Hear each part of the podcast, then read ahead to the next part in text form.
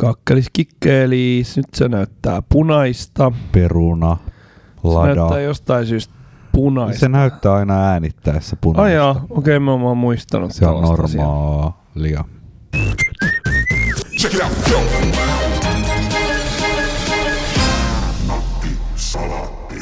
Ihanaa olla Nakkisalaatin studiossa taas pitkästä aikaa, koska ystäväni ja kollegani Kaapo, kuten hyvin tiedät, niin me olemme lähdössä lentoon.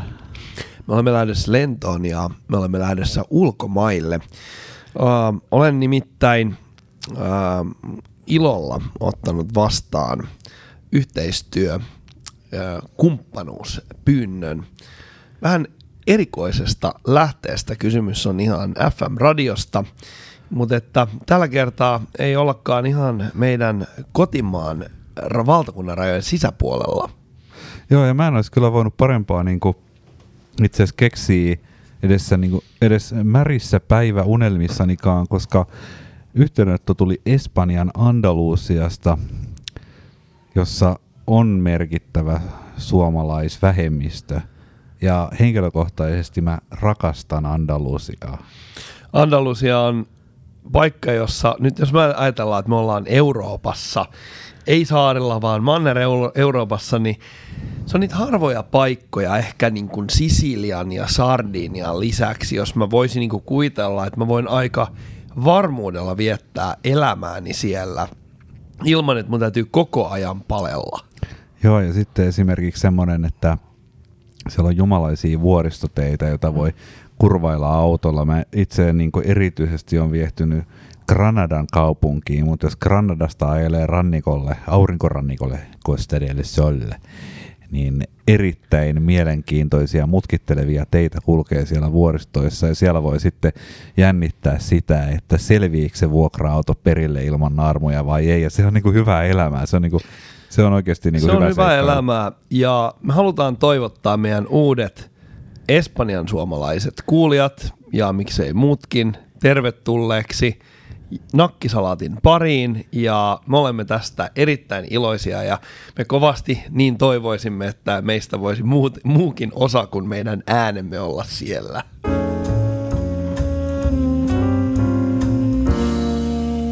Mä huomaan, että sulla on ääni vähän painuksissa ja, ja tota, se johtuu taas ilmeisesti siitä, että sä olet ollut pölyisässä ympäristössä tekemässä yhtä sinun lukuisista toimistasi, eli sä oot ollut elämässä leikkuupuimuria, mutta sä kerroit hauskan tarinan siihen liittyen, että sä teit jotain niin kuin leikkuupuimurin optimointia. Mm, joo, joo, tosiaan taustana vähän, että mä olen maanviljelijäperheen lapsi ja tähän äh, niin kun syntymävelvollisuuteen kuuluu sitten auttaminen tilan töissä.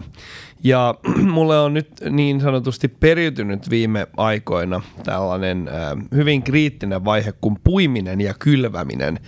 Ähm, tiedoksi, että totta kai siinä löytyy kaikkea muutakin täytyy tehdä siinä välissä, mutta nämä on niin ne asiat, jotka on langennut minulle ja Mä olen nyt sitten alkanut puimaan ensimmäistä kertaa elämässäni ihan todenteolla ja täysin ikään kuin äm, omien aistien ja sitten vähän niin kuin sukulaisten tu- tu- tuen a- apuna, mutta et ilman kuitenkaan mitään niin kuin formaalia koulutusta. Joo, ja sulla on ilmeisesti jo niin kuin jonkun verran elämää nähnyt laitteisto käytössäsi siellä pellolla. Joo, eli tota, mä olen aina joutunut rassaamaan erilaisia koneita, että sitä mä en, mä en pelkää. Mulla on äh, vuoden 1983 John Deere, erinomainen tehokas puimuri 12 jalan leikkuupöydällä. Se on, se on loistava laite. Tässä on se hauska juttu, että mä olen 43-vuotias ja mä olen ollut 7-vuotias, kun se puimuri ostettiin meille. Ja se ostettiin ää, Dagmar Tädin perintörahoilla. Dagmar Mahtava Täti story. oli mun isoisäni ää, ää, naimaton sisko, joka oli aikanaan saanut niin kuin jossain tämmöisessä niin kuin perinnön jaossa, niin hän oli saanut, ha, saanut massia, hän oli muuttanut Helsinkiin ja hän eleli siellä sitten ja, ja, ja, tuota, ja sitten kun hänestä aika jätti, niin niin, niin äh, sitten niin kuin muistan vaan, että sitten alkoi tulemaan kaikenlaisia koneita ja tämä puimuri oli yksi niistä, se oli siihen aikaan sen kylän hienoin puimuri.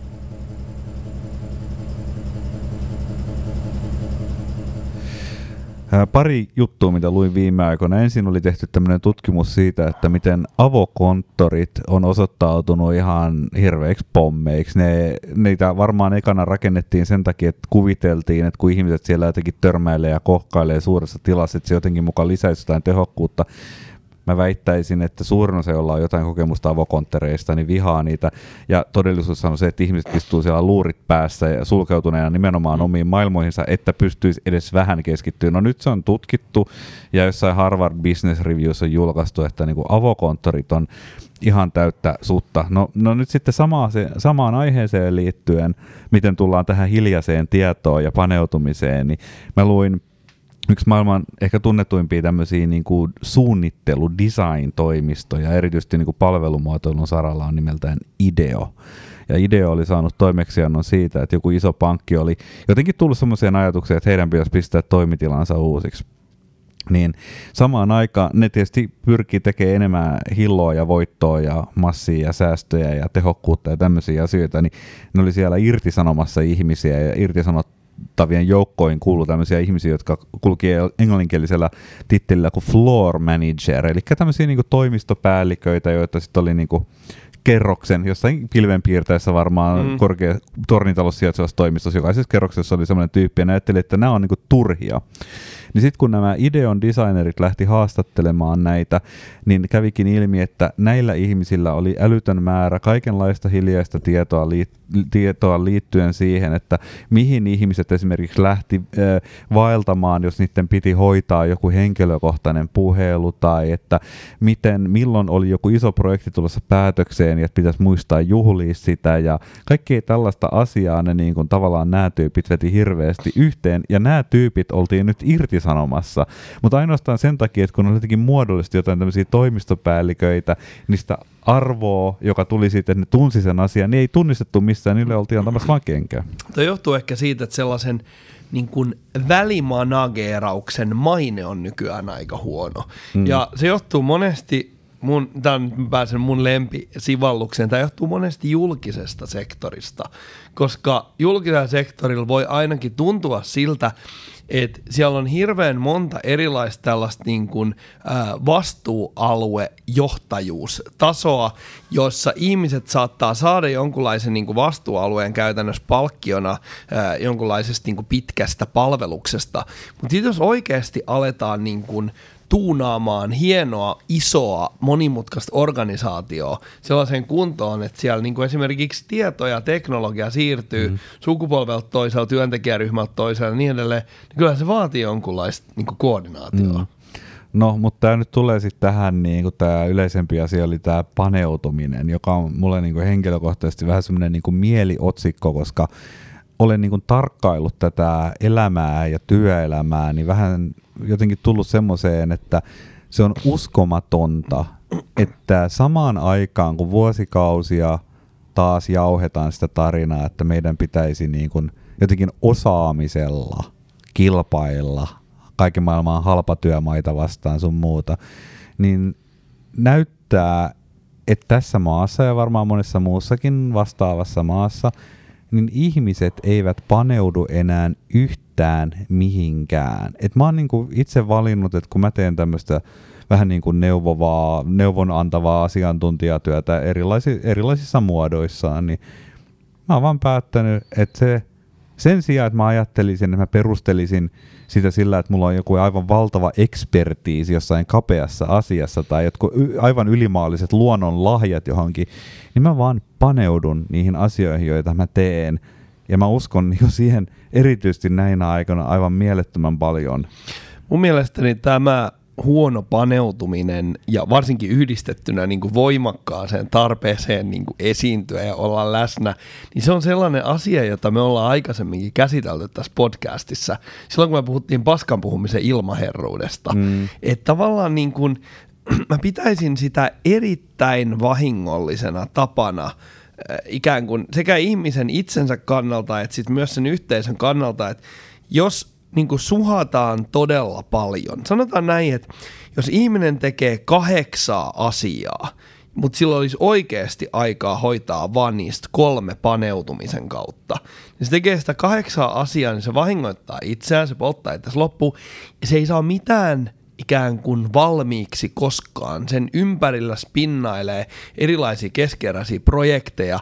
Ihmiset on tyytymättömiä siihen, kun se ei saa, koska jokainen näkee sen ikään kuin multitaskaajan työstä vaan sen yhden särmän, jota mm. nyt tässä tapauksessa on kahdeksan, niitä pitäisi olla kolme. Ja jokainen katsoo, että miksi toi ei niin kuin saa aikaiseksi. Sen sijaan sen sijaan, että sivusta seuraaja katsoo sitä tyyppiä, kun se paahtaa ja se on koko ajan menossa tulos jonnekin, ei se tajua sitä, että se ei paneudu. Sen ajattelee, että toi on varmaan tosi tärkeä tyyppi, kun toi säätää noin paljon.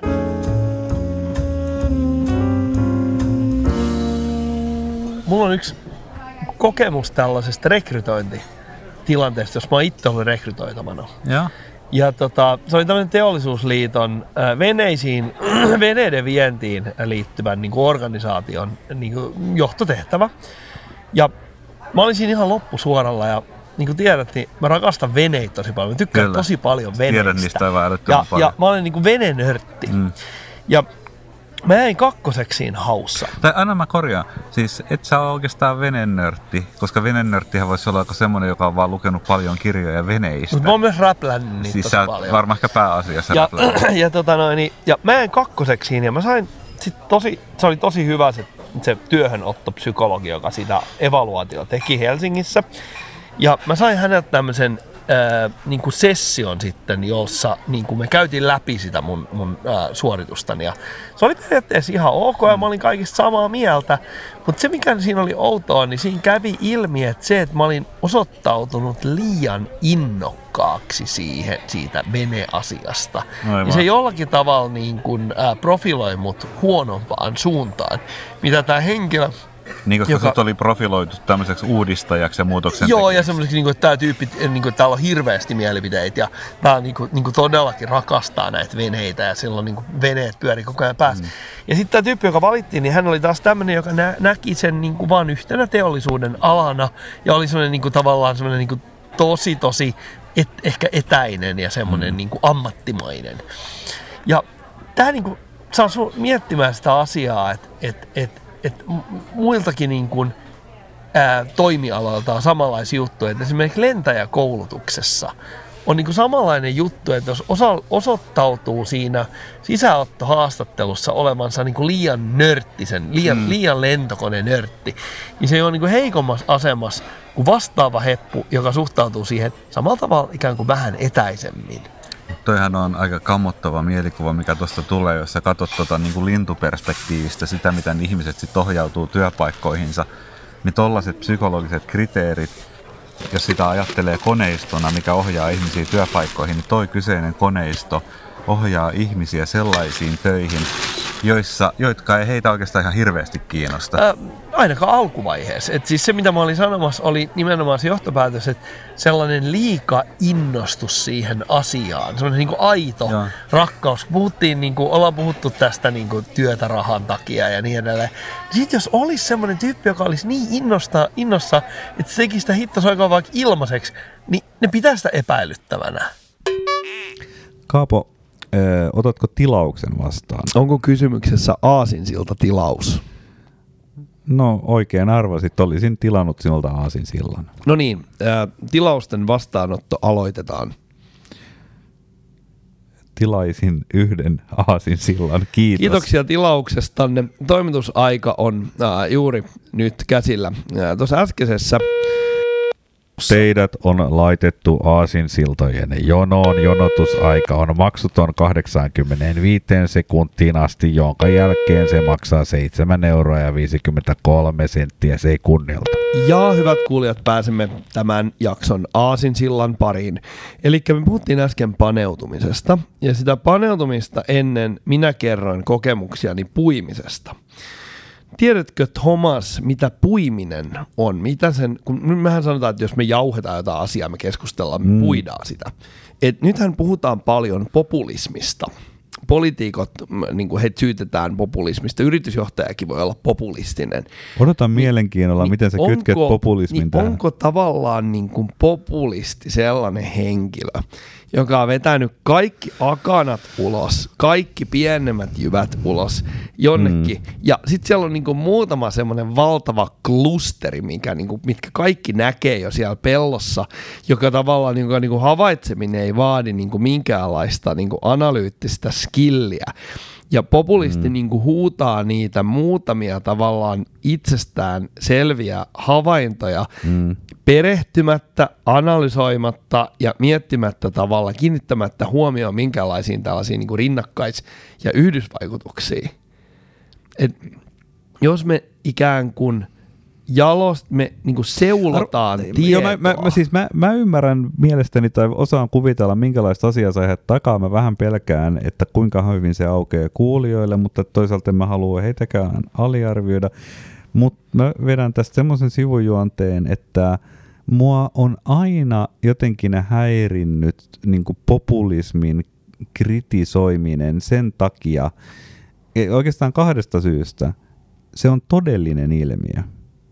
Se on, to, se on mm. oikeasti olemassa. Et, et siinä on yksi sellainen juttu, että kaiken näköiset niin huuhaat ja paskajauhanta vaatii aina niin kuin tavallaan loputtomasti tukea, koska ne, ne ei niin kuin itsenäisesti ole olemassa, mutta toi ilmiö on todellisesti olemassa. Eli sillä on niin semmoisia niitä juuria, joista se ponnistaa, niin sitä sen legitimiteettiä mm. voisi sanoa, tulee todennäköisesti aika montaa kautta, ei pelkästään tosta, että sulla on taitavia retorikkoja, jotka niin kuin pelottelee esimerkiksi ihmisiä.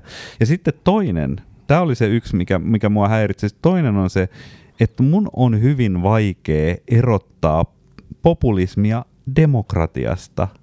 Niin kuin, että totta kai sä yrität aktivoida ja saada populaation mukaan siihen päätöksentekoon ja julkiseen keskusteluun jollakin tavalla, niin siinä on jotain sellaista kummallista, että mun mielestä aina se, että ihminen, joka niin kuin nenän nyrpeänä puhuu populismista, niin mun mielestä vaikuttaa, niin kuin, että hän näkee itsensä jonain niin eliitin jäsenenä, ja se on mielestäni hyvin epädemokraattista. Tuo on itse asiassa erittäin viisasta puhetta. Mä luulen näkeväni tämän nyt yhteyden tässä. Siis äh, tässähän on se, että niin kuin mä äsken sanoin, että, että populisti tuo, tai populismin avulla korostetaan ikään kuin tällaisia niin kuin selkeitä, selkeitä havaintoja. Yritetään niin kuin vetää niin kuin mutkii mahdollisimman suoraksi. Saadaan niin kuin kommunikoitua selkeästi joku viesti.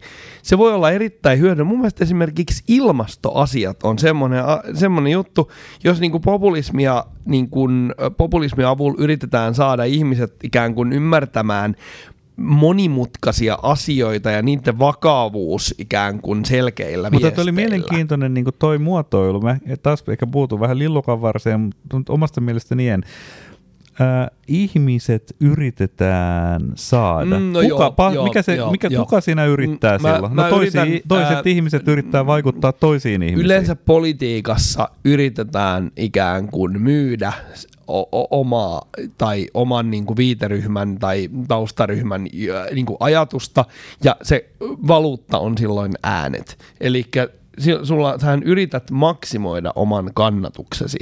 Ja silloin tavallaan Vai onko ihmisiä... ne äänet ne jyvät? Ah, toi on tietenkin toisenlainen ajattelutapa. Mä ajattelin lähinnä, että jyvät on tavallaan se myyntituote tässä tapauksessa. Että äänet on niinku tavallaan rahaa, jo, jolla tehdään se mm. transaktio. Mutta mä olin vastaamassa sun ö, kysymykseen.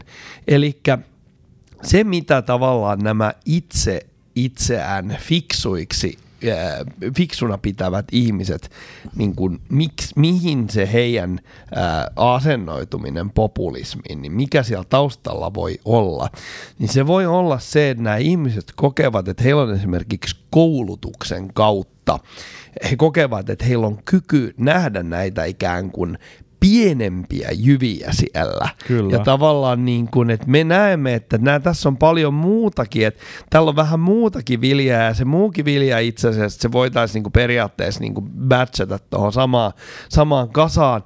Ja, tota, ja he tavallaan niin kuin näkevät, että populisti yksinkertaistaa asioita niin paljon, että sieltä menee sitä hyvää tavaraa hukkaan.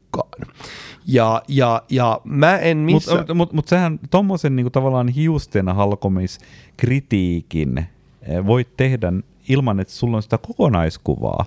Ja se on mun mielestä, että kun se kokonaiskuva on kuitenkin se tärkeämpi, ja se on taas sitten jotain semmoista, mitä jossakin mielessä, jos sä oot taitava populistinen retorikko, niin sulla täytyy jossakin mielessä olla sitä kokonaiskuvan ymmärrystä, koska sä osaat rakentaa tarinoita, jotka jossain iso, isossa kuvassa, vaikka ne olisi jopa vähän niin kuin harhaan johtaviin, niin ainakin vetoo isoon ryhmään mm. ihmisiä, että jotain sä näin kuin isossa kuvassa on, on, silloin näet. On, on, ja, ja, ja mä en lähde koskaan väittämään sitä, että populismi perustuisi niin kuin esimerkiksi valehtelemiseen. Et, mm. et, et se, et, sekin niin kuin tuntuu esiintyvän nykyään sellainen, että populistinen poliitikko olisi sellainen, että, että se jauhaa jotain paskaa.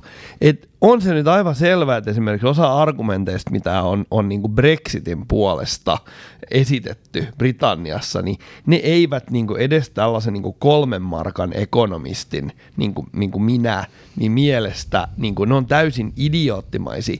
Mutta se, että onko ne valheita vai onko ne, vaan, onko ne ihmiset vaan ikään kuin sitä aidosti sitä mieltä, niin, niin sitä on niin kuin todella vaikea lähteä erottelemaan. Et, äh, ta- tavallaan, tavallaan se äh, populistin tietyissä asioissa – silloin kun ollaan tämmöisen niin kuin Maslovin tarvehierarkian siellä aivan niin kuin pohjapilareissa, että puhutaan turvallisuudesta. Ihmisistä, jotka siis kamppailevat sen kanssa, että onko elämänhallintaa, onko suurin piirtein kattopään päällä ruokaa. Näin Juuri näin. Mm. Niin eikö silloin niin kuin tällaiset aika selvät niin kuin yksinkertaistetut viestit olekin ihan paikallaan? On, on ilman muuta ja, ja tota, jotenkin se, että että, että sä pystyt puhumaan, jos kuvitellaan, että sä oot nyt ihminen, joka on jossain valtarakenteissa kohtuullisen korkealla, e, että sä pystyt että sulla on edes niin mahdollisuus puhua suurelle määrälle ihmisiä kerralla ja sua kuunnellaan ja mediat reagoi siihen, niin se, että sä osoitat sitä empatiakykyä, että sä osaat aidosti puhua niille ihmisille, etkä alentuvaan sävyyn tai tee näistä tai muuta, niin kyllähän sille täytyy niin kuin antaa arvonsa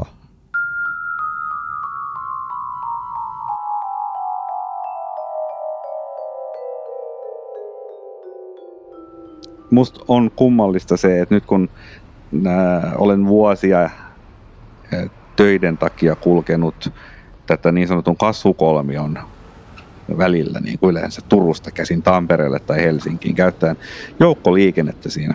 Pääasiassa siitä syystä, että no, olen siihen tottunut ja, ja musta on kivaa, kun sen ajan voi käyttää hyödyllisesti läppäriä näpytelle.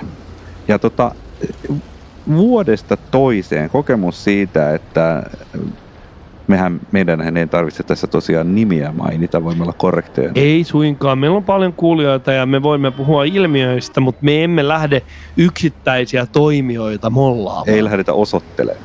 Ei. Niin eräs tällainen rautatie henkilöliikennepalveluita tarjoava toimija niin toistuvasti pettää odotukset.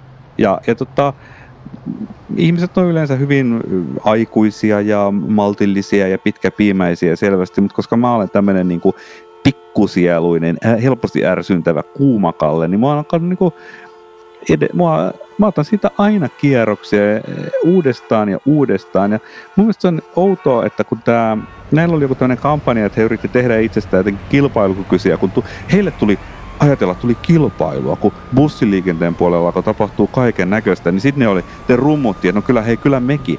No nyt se tilanne on se, että jotta sulla voisi olla mitenkään siedettävä matkustuskokemus junassa, sun täytyy ostaa kalliimman luokan lippu, koska muussa tapauksessa istut siellä aina jollain käytäväpaikalla ja siinä käytävällä rampaa niin kuin vuoron perään laivalle meneviä juoppoja, kärrymyynti, huutavat lapset, ihan mitä tahansa.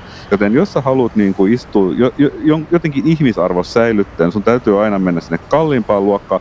No nyt näiden kaupunkien välillä se yksi matka maksaa siinä tapauksessa 30 euroa. Jos sä ostat kilpailukykyisestä bussiliikenneyrityksestä sen lipun, niin se maksaa korkeintaan puolet siitä samasta. Helposti voi maksaa kolmasosan siitä samasta rahasta. Ja mä oon todennut, että kun bussit on nykyään itse asiassa aika yllättävän mukavia. Kai ne on aina ollut, mutta mä en aikaisemmin niitä käyttänyt. Niin mä, tätä mä ihmettelen, että et on, onko se vaan se kilpailun puute sitten syynä tähän, että se on oikeasti niin, niin huonoa tämä no, junalla mulla on, meneminen? Mulla on aika samanlaisia kokemuksia. Mä muistan, että sullehan kävi nyt niin, että se juna jotenkin niin kuin joutuisi pysähtyä, se oli joku toinen juna. Joo, se oli, oli varmaan kilpaileva yhtiö juna, joka oli ihan, rikki. ihan eri mut, firman juna. Mutta mut, mut siis, että se on kuitenkin, niin pointti on se, että olkoon sulla se ekstraluokka tai olkoon sulla tavallinen luokka, niin siihenpä sitä jäädään keskellä raidet, jos se on jos se on, niin kuin, jos tollainen pääsee Joo. tapahtumaan. Ylipäätään se... Ja junasta sä et pääse ulos. Jos se olisi bussi, sä voisit sieltä pyytää puski avaa oveen ja tilata vaikka pirssin siihen. Esimerkiksi tässä tapauksessa me oltiin 10 kilometrin päässä Turusta ja mä yritin eh, ehtiä ajoissa kotiin viettämään vaimoni syntymäpäivää ja, ja tota, mua hieman risoi seistä siellä niinku tunkkasessa junassa, joka sitten kolme varttia odotteli tuolla jossain Maarian kohdalla, että päästäisiin eteenpäin. Äh, mulla on tämmönen, mun viimeinen kerta, kun mä käytin junaa työmatkalla, päätyi nimenomaan siihen, että se juna meni rikki. Tämä oli viime talvena. Mä olin menossa tapaa asiakasta. Ja aika, niin tär, sinänsä aika tärkeä institutionaalista tietojärjestelmätoimittajaa Suomessa – ja semmoisia tyyppejä, että ne ei niinku mitään sönkötystä rupea kuuntelemaan, että jos ollaan myöhässä. Mm. Juna menee rikki. Se on, mä soitan niinku nopeasti sit penkiltä mun faijalle, että hei, et tuu hakee mut täältä sauosta, että et tuu jättää mulla auto tänne, niin mä ehdin vielä. Ja sit sä voit mennä itse jollakin taksilla kotiin. Ja hän sanoi, joo joo, alright, hän lähtee tulemaan. No sit mä niinku menin sinne jun, vaunujen väliseen tilaan, mä painoin sitä nappia, ovi ei auennut. Sitten mä sanoin konduktorille, että hei, et, mä voisin jäädä tässä pois. No hard feelings, että niin päästä mut ulos. Sä että ei täältä voi lähteä pois. Sulla on oikeasti ollut tämmöinen tilanne. Joo, ja siis Joo. mä menin oikeasti paniikkiin, koska se, ne sanoi silleen, niin kuin, että ei, tästä, et, ei täältä mihinkään lähdetä. Että et se on vaarallista. Mä sanoin, että tässä on yksi kisko, yksi raide. Mä kävelen ton pöpelikön läpi ja mun faija tuo mun sinne auton. Että mm. avaa tää ovi. Sen jälkeen alkoi uhkailu. Että jos sinä yrität avata oven, niin se on, siitä tulee päiväsakkoja, bla bla bla bla bla. Ja mä menin ihan suoranaisesti paniikkiin. Mä olin rikkinäisessä junassa ja mua helkatti soikoon pidettiin siellä vankina.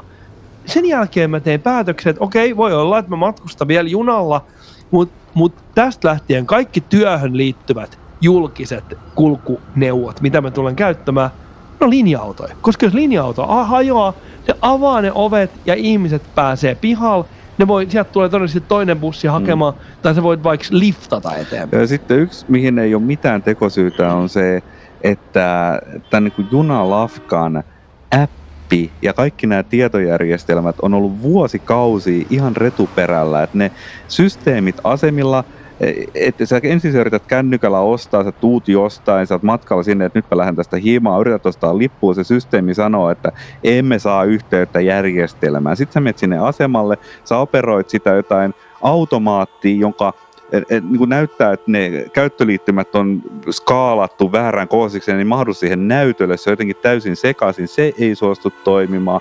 Ja ne on koko ajan levällä samaan aikaan, esimerkiksi jos sä paikallisliikennettä käytät, Turussa tai esimerkiksi Helsingissä, mikä on vielä isompi kaupunki, että sä voit, niin se yhdistelee siellä kuule sujuvasti kaikki junat, pussit ja sporat ja se appi toimii mahtavasti, se, se tarjoaa sulle minkä lipun sä siitä ostat ja näin. Ja sitten nämä tyypit ei tässä niin junahommassa, joka on itse asiassa paljon yksinkertaisempi yhtälö, ne ei ole vuosikausiin saanut sitä appia toimii. Ja vielä se, niin kuin mikä on kaikista uskomatonta, että jos sä oot tämmöinen niin vakioasiakas, eli se on joku sarjalippu esimerkiksi, niin se sarjalipun paikan varaaminen, muistaakseni mä joskus niitä käytin, tapahtui niin, että sulla pitää olla jossain muistissa sellaiset koodit, jotka sä saat esimerkiksi kymmenen eri koodia jokaista niitä lippua kohden, jotka sä nyt copy-pastaamaan sinne jonnekin kenttään. No sehän on kiva homma jossain kännykällä, että sit sä kaivat, että no mulla on nämä koodit täällä yhdessä appissa ja otetaanpas tästä yksi, pistän sinne joku x viereen, että tämä koodi on nyt käytetty, ja sitten copy-pastaan sen tänne kännykkä, äh,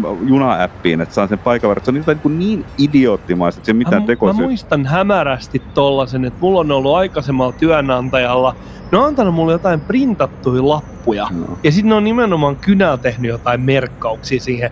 Että sitten on olemassa tämmöinen todella kuppanen, ikään kuin manuaalinen no. versio myös. Niin mä, mä sanon, että se mikä tämän mun niinku toistuvasti suuren ärsytyksen tässä niinku oikeuttaa on se, että ei ole mitään hyvää syytä, että nämä on tehty niin huonosti, vaan molemmilla puolella, jossain siellä tietojärjestelmän puolella ja sitten siellä tilaajan puolella on vaan väliinpitämättömiä ja heikkoja ihmisiä, jotka ei, ei niitä kiinnosta ratkaista tästä asiaa.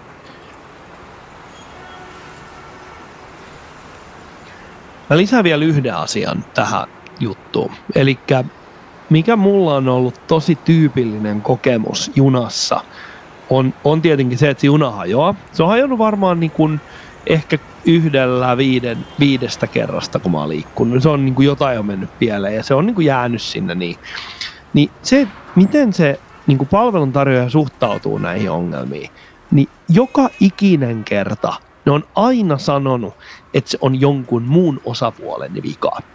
Se, ne voi syyttää, Suomessa on julkinen toimija, ratahallintokeskus, joka hoitaa sitä ratainfraa, ja yleensä sanoo, että joo, että, että se on niiden vika, opastin laiterikki tai jotain vastaavaa.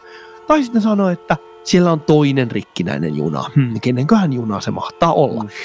Sen sijaan, että ne olisi sanonut, että hei matkustajat, anteeksi, me ei, me ei huolettu tätä että tämä meni paskaksi. Hmm. Ja tämä on niin kuin vähän vastaava juttu kuin se, että mä ostaisin vaikka auton. Ja sitten kun se auto hajoaa, niin se auton myyjä sanoi, että ei, tämä meidän vika, ei, tämä, auto on ihan hyvä, että se vaihilaatikko oli vaan paskana, että soita sinne vaihilaatikkotoimittajalle. Että kyllä mun mielestä niin kuluttajakaupassa erityisesti, niin, niin kyllä se taho, joka myy sen kuluttajalle sen niin kuin tuotteen, palvelu, niin kyllä sen täytyisi jollakin tavalla niin kuin vastata myös niisten heidän omien yhteistyökumppaneiden tekemistä virheistä. Niin, no sehän on se lupaus, että me toimitamme sinut tyylillä paikasta A paikkaan B. Ja jos se toistuvasti epäonnistuu sen lupauksen toteuttaminen, niin kenellä mä nyt siis mistä hyvästä maksan tässä? Miksi mä maksaisin teille mitään?